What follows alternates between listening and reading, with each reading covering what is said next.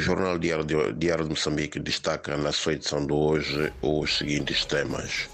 Mais 10 tribunais judiciais distritais serão inaugurados até dezembro deste ano, segundo anúncio feito ontem na Beira pela ministra da Justiça, Assuntos Constitucionais e Religiosos, Helena Kida.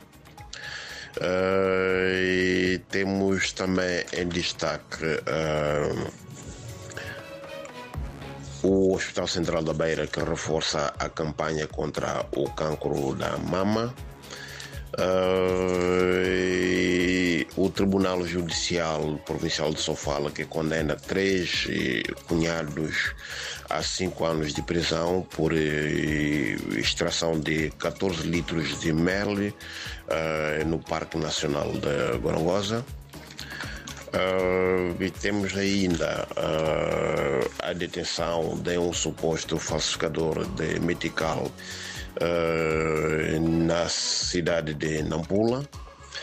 E o trânsito que está condicionado na estrada nacional é número 1 um, entre Niquadala e Namacura, isso, isto portanto na província de Zambésia.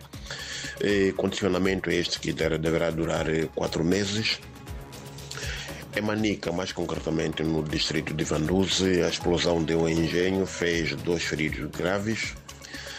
Uh, ainda na província de Manica, temos uh, as projeções da campanha agrícola 2022-2023 que apontam para a produção de mais de 4 milhões de toneladas de produtos diversos.